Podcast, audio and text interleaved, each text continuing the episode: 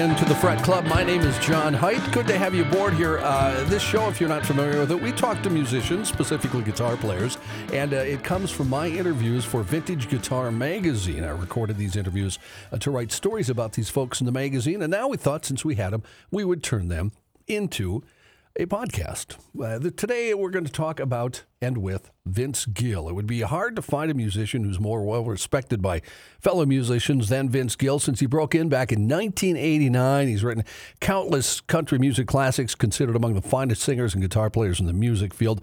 Uh, not only that, many folks who have run across him say he's the nicest human being in the world. Vince's national exposure started with Pure Prairie League back in 1979. He joined that band that had already found plenty of success before he joined. Uh, Vince's vocal gave them their last hit with Let Me Love You Tonight. As a solo artist, Gill has amassed 21 Grammys. This interview happened in summer of 2011, coincided with the release of his album Guitar Slinger. We also talked about the brilliant box set These Days, which had come out in 2006. You'll also hear about the Nashville flood of 2010, which destroyed some of Vince's guitars and amps. So here we go. Uh, we start with talk about the Guitar Slinger album. It's Vince Gill from 2011. Oh gosh, you know I think that at this place in life, all you're trying to do is get better. All Uh-huh. you're trying to do is play better, write better songs, sing better. Um, and I think i- as you get older, you you you learn brevity. You Mhm. learn to edit yourself, I guess. Um, it's you really try to, to massage all the subtleties in, in the music with with me with with guitar playing and with soloing. It's gonna have a great pocket. It's gonna have a great you know they have to have a beginning and they have to tell a story. Um, they're they're conscious of the melody, um, and, and once again it's um, the subtleties of, of finding a better you know really massaging the sound and making it just that much better and, and taking the time to. Um, that's what I do anyway. Sure, you know? sure. And uh, it's an on. It's a, it's a really fun. Uh, it's a fun search. You know, it's a fun. You know, I'm not somebody that just that's good enough. Let's press on. I really, you know, I'm I'm a part of every note of these records, whether it's the bass part or whether it's drums or whether you know, just Mhm. whatever it is Mm-hmm. it all has to all has to speak Mm-hmm. in a good way. It sounds like they my ear because, but uh, you're playing a lot of guitar on this one. Yeah, I am. Yeah, my manager decided you should call this album Guitar Slinger. Yeah. And uh, I said, okay. He said, you're playing more on this record than I think I've ever heard you play. And and that's, you know, uh, I think that the result of that is, is uh, I don't know that there's a whole lot of, you know, we're still trying to have hit records. Sure, You know, we're still trying to have three-minute records that you get on radio and everybody loves and wants to go buy, and we're trying all that. But at the same time, at the end of songs and things, why not have a two and a half minute guitar solo? Sure. Here, you know, I mean, go, you know, go play. And and he said that, you know, all your it seems like your records, you play a little eight bar solo in the middle, you know, and that, and kind of for me that was enough. Mm-hmm. know, but the older I get, and the, the I've always felt um, like a chameleon. I, I like playing all kinds of styles. Sure. Uh, I think most people perceive that I'm just a, you know, at first glance that I'm a Telecaster, just country player. You Mm-hmm. know, and there's a whole lot more uh, influence in there than just that in my playing, and and it's starting to it's starting to come out. You know, I think the big reason is.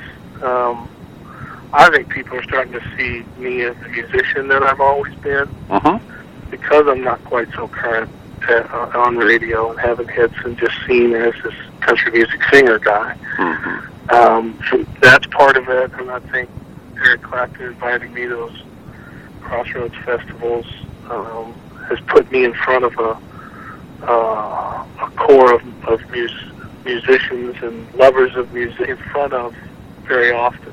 Interesting. Yeah. And it's it's been it's been really gratifying for me for people to see me more as the musician I've always really seen myself as, uh, and and trying to explore that and trying to um, to let that be seen and and, and also I'm, I'm I'm getting invitations play on people's records. That That was my next question. I keep hearing Oh, really? on, on well, I just reviewed the Keb Mo, I just reviewed the David Bromberg, and yeah. so you're there. So are are you getting more calls? Is that why how I, this is yeah, all working out? I played on a, a Johnny Winter record not long ago, and uh, Sonny's record a year or so ago, Sonny Landreth, and Uh huh. Joe Bonamassa's new record, and uh, I- I'm, you know, Lee Ritenour reached out to play on that record that he did with all the guitar players, and so if you know, if I'm getting those kinds of calls, it's, it's unbelievably gratifying to me, Huh. you know, to to be seen Mhm. as as once again as how I've always tried to in, intend on being seen. Okay. Yeah. Fun. Yeah, it's it's fun stuff. I can tell. Can tell just from listening to what's going on. That sounds fun.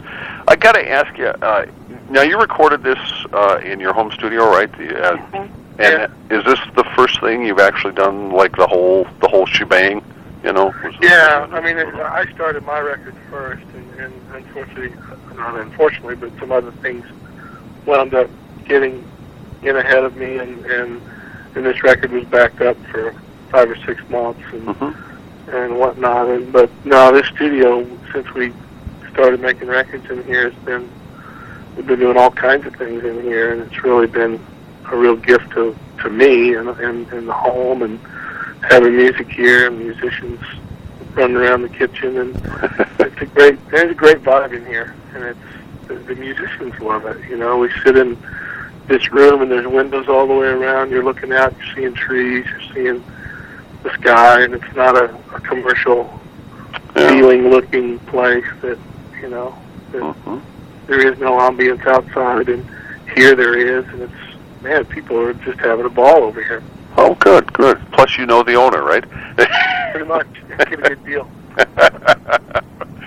uh, can, can I ask you about uh, part of this goes back to the thing we were talking about with you collaborating and, and the way people are starting to view you as an artist, maybe a little dif- a little differently.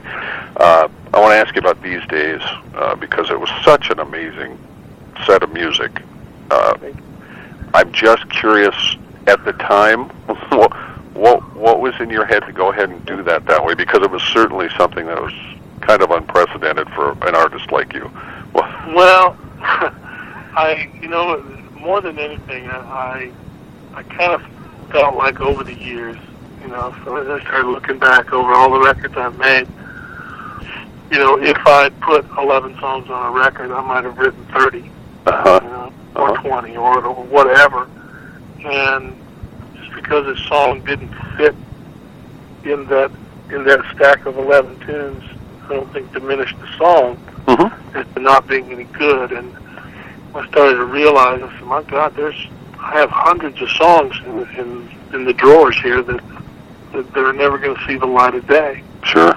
Um, and, and as I prepared for this record, I've, I've written, I always overwrite and overwrite and overwrite. Not that every song is great, that's not true, but Mm-hmm. um, with this project, I I got in the studio and I was having so much fun, and I said, "Well, shoot, I wrote this song, you know, and I'd really like to see what that would turn into." and kind of once again, the freedom of not being, um, you know, they weren't beating my door down to get a new record, and and um, not in the throes of having a hit record every three or four months Mm-hmm. needing to keep feeding that that beast, you know, so much. I, I had the freedom, and um, I said, "Well, I want to see what this song would turn into," and and I tried this song. I see what it turned into, and I I was having so much fun, and um, and the guys were all up for hanging out, and recording, and making making good dough, and and. Uh, And and I looked up a, a month and a half later, and I'd recorded I think 25 or 30 songs Yeah. gonna, I'm gonna have to punt thirds of this stuff. I'm only gonna be able to put 11 or 12 on this record, and, and then I started to, as I started to look at the material I'd done, I go, well, you know what I could do is I could take this batch of eight or nine or ten songs, and that'd make a, a neat traditional record. That's just really country. Because my records have always been, here's a contemporary song, here's a real traditional song, here's a mm-hmm. a barn burner, here's a this, here's a that, and they all just kind of lived in, you know, in one place. And I thought, you know, I could really, I could really focus a record to have, uh, you know, the only record I think I ever made that was um, was kind of, I don't want to say thematic, but but just, you know, that everything was was in the same vein that never took you out of that place was the key. Mhm. Back in '97 or '98, right after my father died, and Mhm. uh, I wanted to make a really traditional country record, and I did. And uh, so then I, I started kind of taking all these songs. If I put that batch there and that batch here, and I, I went to the record company. I said, I think I'm onto something here that's different, and, and you guys may think I'm out of my gourd, but I think I could. I've got two or three different kind of records that are pointed so different that that they can each kind of stand alone, and they love the idea. Cool. And I said, you should go record some you know some bluegrass too, make a, an Americana bluegrassy kind of record. And so I got I got their blessing, which was you know which I would have thought was was never never even possible. Sure. Sure.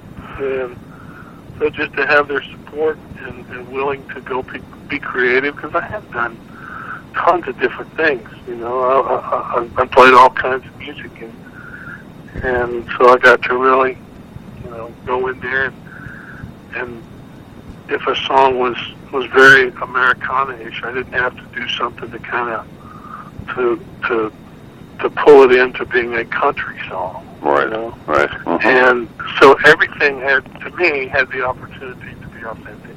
Okay. Okay. And so that's that's that's kind of how it it wound up being born, you know. And, then Sure. and then I saw I saw in the in the studio, and I uh, the guy that owns the studio, John McBride, is a Beatle freak, complete Beatle freak, and I I noticed on the wall somewhere that they had the release dates of, of three different Beatle albums within a year. I thought, well, that could never happen today. But what if I could, you know, it, it, really inspired me. I go, why couldn't we? You know, Uh-huh. Why couldn't you try something like that? So they were keen on it, and they said, well, rather than four separate records, why don't we put them all together and tell the story before, it, you know, before, you know, because we thought about releasing them separately mm, okay. at one point, and so that might be confusing. Said, yeah, you're probably right. So they we boxed it all up and Yeah. made it one. It worked out. Yeah, it did, and you know, the, to the to the record company credit, which I, I love to give them the credit because they deserve it, but they took their greed out of the equation on this Mhm. project, and they priced it in such a way that Yeah. it wasn't a moneymaker for them. You Oh. know, and and, and uh, I, I really that was admirable to me. We've had a long relationship, 22 years now, and that meant a lot to me that they would do that. And so they made it affordable. They made it, you know, if you'd have made that a $50 record, nobody would have Exactly. probably come close to it. You know, but you Yeah. made it just a few bucks more than a regular record, and they went, well, four for one, I'll try that. A lot of music for a little money. Exactly. Exactly. Uh, can I ask if it's and you know I know your background and I don't obviously want to delve way into your background, but I'd like to hear a few things just out of your mouth directly about when you first started. Uh, what got you interested in you know guitar, music in general, and guitar? Broad question again, but just kind of you know. Yeah, I just you know there was music around my house. Mhm. You know, my dad played, my mom played the harmonica just a tiny bit. My brother played a little bit, had records. Um, my dad's mother played the piano, Mhm. and I just I can't ever remember a time when somebody wasn't playing something. You Yep. know, my dad would have friends over and they'd play their folk songs and the songs that they liked, and and I just I can't even I don't remember a day when I didn't I didn't want to have my hands on a guitar. You know, my mom, my mom's got pictures of me dragging this little parlor guitar around by a lampshade. You know, I was a baby. And, um, I heard Chet Atkins. I heard the blues. I heard, you know, I heard a little bit of everything. And said, okay, that's me. I gotta find out how to do that. And you obviously, just from listening to you play, growing up, I mean, you the, all those influences obviously were there. You must have been listening to a lot of stuff. I'm guessing. yeah. Yeah. I was playing. I was playing Jimi Hendrix, and Jimi Hendrix licks right along with Bill Monroe licks. You know, um, I just liked it all. Uh, I really did. It was, you know, I feel like kids are sponges, hmm and, and that's what I, you know, my experience was. I learned as much as I could, and then spent the next 40 years trying to forget a lot of it, but and then weed it out and edit it out and, and whatnot. But it's all, it's all in there somewhere. Uh, and a big broad question again. If you don't want to answer it, that's fine. Any way you can just give me a short list of influences, you know, without. I know you'll feel like you're leaving people out. I hate to. Oh, sure. Pin you down. Chet would be, Chet would be, Mhm. would be, one. Chet Atkins. Mhm. Uh, the Beatles. Um, gosh. Yeah, I know. Uh, I, I know. huh? I know it's an impossible question, but Well, you know, I, I also, you know, I- always get asked, what was the first record you ever bought? And I'm not sure if it was a Beatles single or They're Coming to Take Me Away. Uh-huh. so, um, uh, you know, it's it's it's all of it. You know, it just was it just was the sound of music. You know, I thought when I was little, I thought there was little people in there actually in that little transistor radio playing, little min- miniature people. Um, and I, you know, I liked anything. I really did. Um, I loved rock and roll because I was a kid, and I loved the blues because my big brother played it, and it sounded dirty and it sounded naughty, and you know, it it it all it all spoke. You know, Billie Holiday. mhm. I remember when Lady Sings the Blues came out. I was a teen, a young teenager probably, and, and I'd never heard anything like that. I go, what is you know this whole big band thing, and then Torchy Blues singer, and then I was I went to that movie fifty times. Um, but gosh, you know, when I got I, I got uh, ex- exposed to bluegrass music, and that that changed my path quite a bit. You know, Okay. Mhm. so it was, you know, it was it was a a full palette from day one. I think. It's kind of a different world. I'm about the same age as you, so uh, we were Right. exposed, I think, to a little more maybe than younger guys are now. uh, like, Yeah, I mean, what a great era. yeah, yeah. The '60s and and I don't know. I think all that early rock and roll was cool because it still had it still had a swing influence. You know, you had Mhm. you had bebop players playing rock and roll, and then it had the straight eights going, but also ding ding ding, and it was swinging on top of it. It Yeah. was an unbelievable combination. Then everybody just started playing straight eights, and it was na na na na na na, and quit swinging. Yeah. uh, can we uh, talk a little bit about uh, the notes Beverly gave me? Said that you lost uh, a ton of guitars in the Nashville flood. Uh huh. Um, did you lose stuff that you'd had a long time? Obviously, you must have. I would guess. Yeah, yeah, I did. I mean, um, you know, some of it was um, was didn't matter at all to me. Sure. There might be a somebody build a guitar, a prototype or something, say, "Hey, try this out," and they Sure. give me that, and and there were a lot, there were lots of things like that. But but there are also a lot of things that I used and, and played on records. And, and when I went in there to to the place where we had all the carnage kind of set out and cases opened up and the swamp water all over them and the Oh. finish was all rotted and the, the Mhm. frets were rusting already and, and the stench was just ungodly. Oh. Um, you know, I just looked down and I said, well, shit, that, that guitar played that solo on that record and that Yeah. guitar played that rhythm part on that record. And it was like my, it was in a sense, it was like losing my, my, my photographs. My, you know, Mhm. people, I love the analogy of people when they say, if your house is going to burn down, what are you going to say? What are you going to go in and get? My pictures, my photos. Sure. And those were mine, you know Mhm. the musician, that's that's that's what they take pictures with is, is, is music, and instruments and stuff. And they all they all had a life. They lived, and they you know they spoke, and great relationships. But you know it was as awful as it was. It could have been a lot worse. They had uh, all the stuff that I play all the time on the road, and my the one Telecaster that I'll they'll have to probably have to go in the in the grave with me Yeah.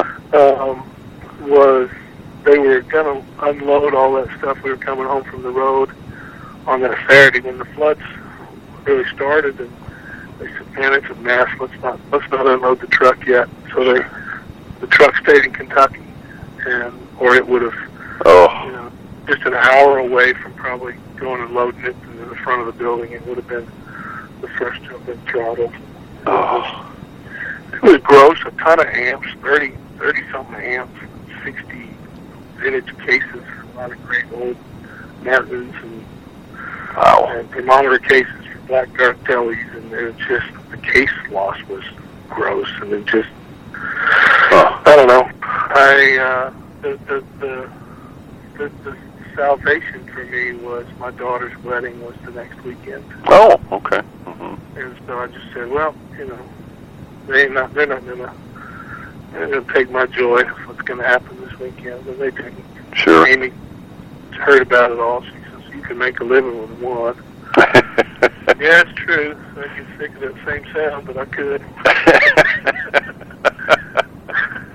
uh, that's that's good. But yeah, it was a, it was painful, but you know, a real painful spring cleaning. It's way I've kind of chalked it up, and I've had fun going out and, and finding some some other pieces. And, Some new stuff.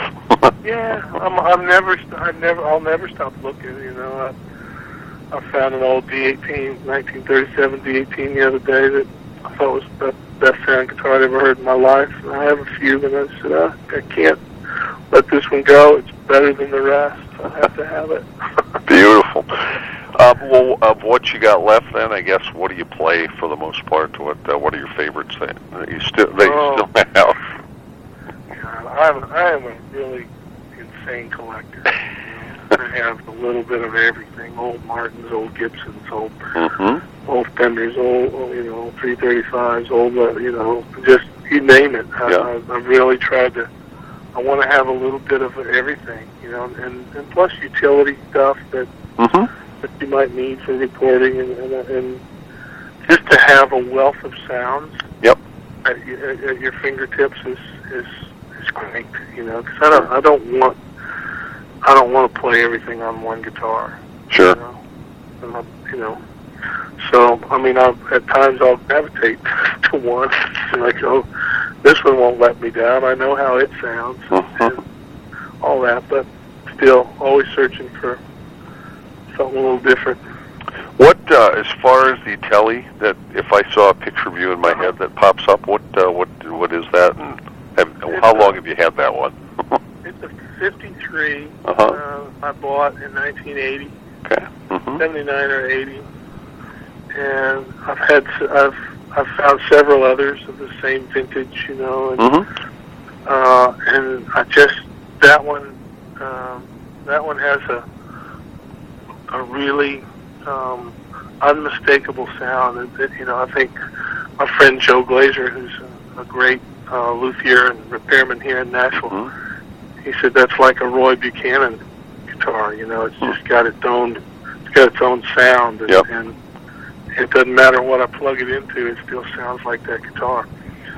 Um, and I play, you know, I got to play, I got to play Duane Allman's '57 Gold Top about two months ago down in Macon.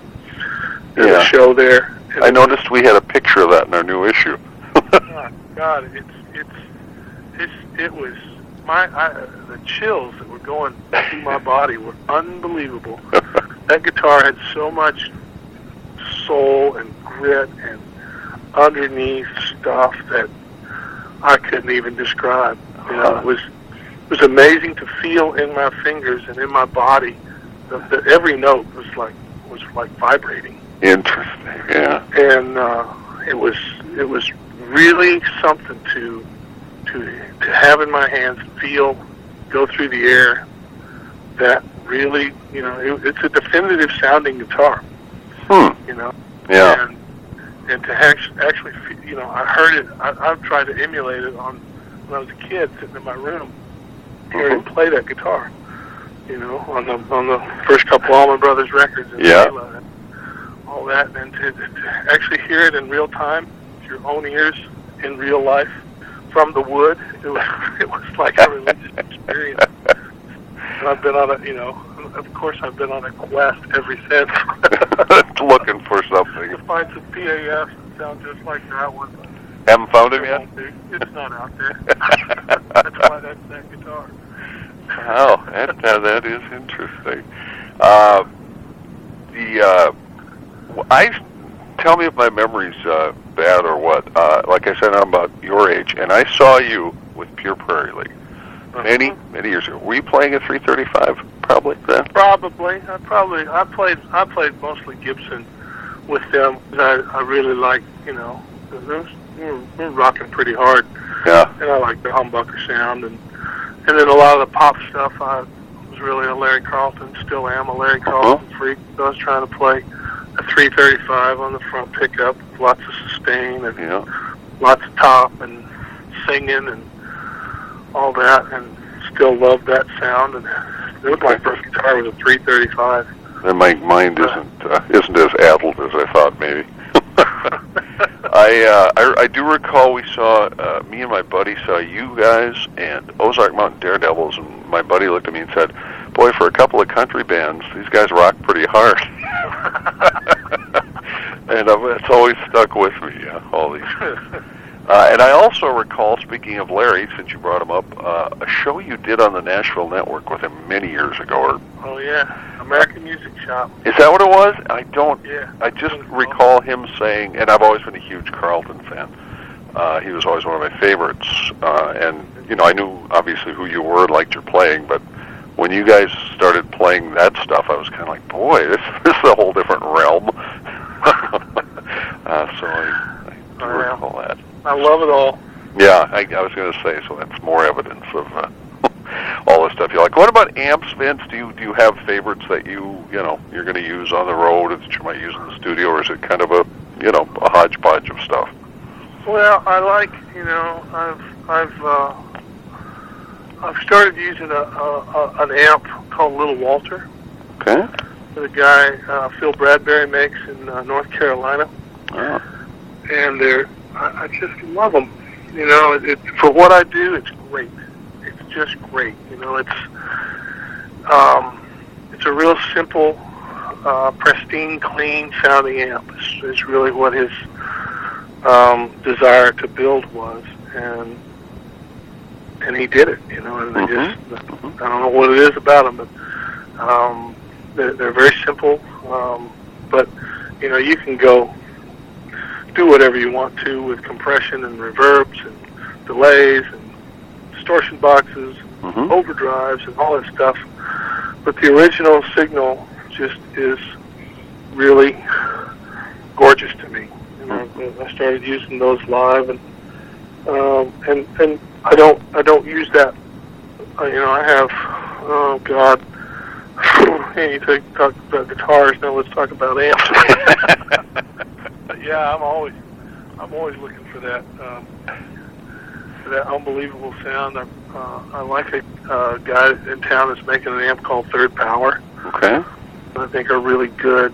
Um, I've got a lot of old Tweed stuff, you Mhm. know, deluxes, and I got a, a friend of mine, Danny Nader from Cincinnati, who gave me a 15, gave me a 59 Bassman, Tweed Bassman, Okay. and that that changed my life. You know, I got that amp because I would I would listen to Clapton, and I know he'd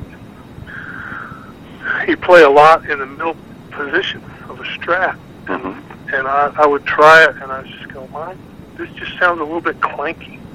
It doesn't quite saturate and and do to the to the low end what I want it to do. It just never would quite throw it all the way through, you know." Uh huh. And then I, I plugged into this 59 Bassman, and I go, oh, there it is, you know. Yeah. It, it, it, a lot of times it takes the perfect amp, you know, to Mm-hmm. to to see what it is that makes something great. And I use it a lot. Okay. Uh, once again, I just I'm willing to try anything and and move the mics, hmm turn it up, turn it down, and it's a fun process, you know, searching for a great sound. And Yeah. um, so, I always think after all these years, we should all have our own sound already, but sometimes you just have to keep. you it never stops. you know what happens to me? I think is is you're you know it, it takes you a while to adjust to whatever that is that you got going on, hmm and then you you're you're continuing to fine tune. You know, and you go, okay, I love this. Will I always love it? And then you'll get accustomed to it, and you go, okay, now how can I how can I make this better? Mhm. It's no different than than the same process you're trying to accomplish in the studio. You you, you go, okay, this is we like this, but how can we how can we go two steps further? How can we you know? And, Mhm. and to me, it's the same same thing in the pursuit of of the sounds. You know, the sounds are that is they're as they're as important as the notes. Yes, I And, agree. You know, Yeah, certainly. you just you can't you can't ever stop. And, and everybody, everyone, every guy's the same. We're all a little bit insecure. Guitarists? What? Insecure? Oh yeah. my, my, here's my favorite story that illustrates and proves that. Um, few years ago, Eric Clapton wanted to cut one of my songs, and I was, you know, jumping up and down, and he said, "I want you to come play on it." And I said, "Okay." And so as I got there, and we were in the studio in, in New York, uh, uh, it was a real heavyweight band and all that, and I was I was nervous more about my sound than I was about my playing. Uh-huh. I said, I know I can play. I'm not afraid to play, but dang it, you know, he gets such great tone, and I, I, I want I want my tone to be really spectacular. And so we're tracking, and we finally we finally get the take that we love, and everybody's jumping up and down there, and it's kind of a bluesy thing, and he is completely annihilating this song. You know, he plays this long, you know, two minute solo at the end of the record, and he just is crushing it. You know, and I'm and throughout the song, I'm playing a few fills, and just adding adding little bits of this and that. You know, and it's just him and I and the engineer in the studio, and I played something, and I it was right after he played something, uh, and I, my my mind went, "Dang, mine sounds kind of like a Tinker Toy compared to that." You know, I wish mine sounded like that. And then he played something, and and uh, I had just played something, and he leaned over the engineer and he goes, "Hey, does his guitar got reverb on it?" And the engineer said, "No," and he goes, well, "Shit," he goes, "Make mine sound that good." That's beautiful. At the exact same time, we were both thinking the exact same thing. Uh-huh. Yeah, It that's... was hysterical. I just fell on the floor. That's, yeah. I said I was just thinking the same thing to myself over here by myself. I got one more question, I'll let you go. Uh, you talked at the beginning when we were talking here about uh, just trying to get better, that kind of thing. Would would Vince Gill be the kind of guy who still practices a lot, or oh yeah, really? Okay. oh yeah. I Think- play. I probably play a little bit every day. Uh huh. You know, I don't know if it, I don't know that I consider it to to be practice. but Sure. Yeah. Just to at least stay stay on top of it. You know. Yep. Sure. You take a couple weeks off and don't play, and you pick one up and you go out in front of people and go, "Oops." and you Yeah. Yeah. You know, your mind and, and, just the the getting your mind to your fingers and it, it just there's the there's a little bit of delay. yeah. I, I know exactly what you mean. and that's why that's one reason I started playing with the Time Jumpers uh, swing band on Monday nights here in Nashville was just to keep my chops up. Oh, really? Okay. Yeah, they blaze, man. It's a it's kind of a western swing, Well, fun. high indie um, band, and, and it's a bunch of monster musicians, and you better better freaking hang on. It can all blow in a big way, you know. and yeah. It's been great for me playing stuff that's a little in over my head and Wow. makes me better. And so, yeah, I'm always I'm always trying to. Well, half the time you're trying to forget a lot of stuff. You know, Mm-hmm. that's what the that's what the secret is. Is what you don't play. Well, uh, Gill's solo career continues. He's also taken part in the last couple of Eagle tours uh, since the death of Glenn Frey, playing guitar and singing with the Eagles. He lives in Nashville in that area with his wife, fellow performer Amy Grant. Thanks for listening. Uh, this is the Fret Club. My name is John Heidt. Let us know what you think. You can send me an email at jheight at hbi.com. And check out the Fret Club on Twitter and Facebook, where you can also leave a note if you like. Uh, don't forget, these interviews come from my work for Vintage Guitar Magazine. Check them out at www.vintageguitarmagazine. Uh, these were recorded for magazine interviews, so the quality you might have noticed there at the end of Vince's interview, not the greatest, but it was never intended for podcast. But as long as we got them, we thought you might be interested. So thanks for listening. Uh, we will talk again with you next week.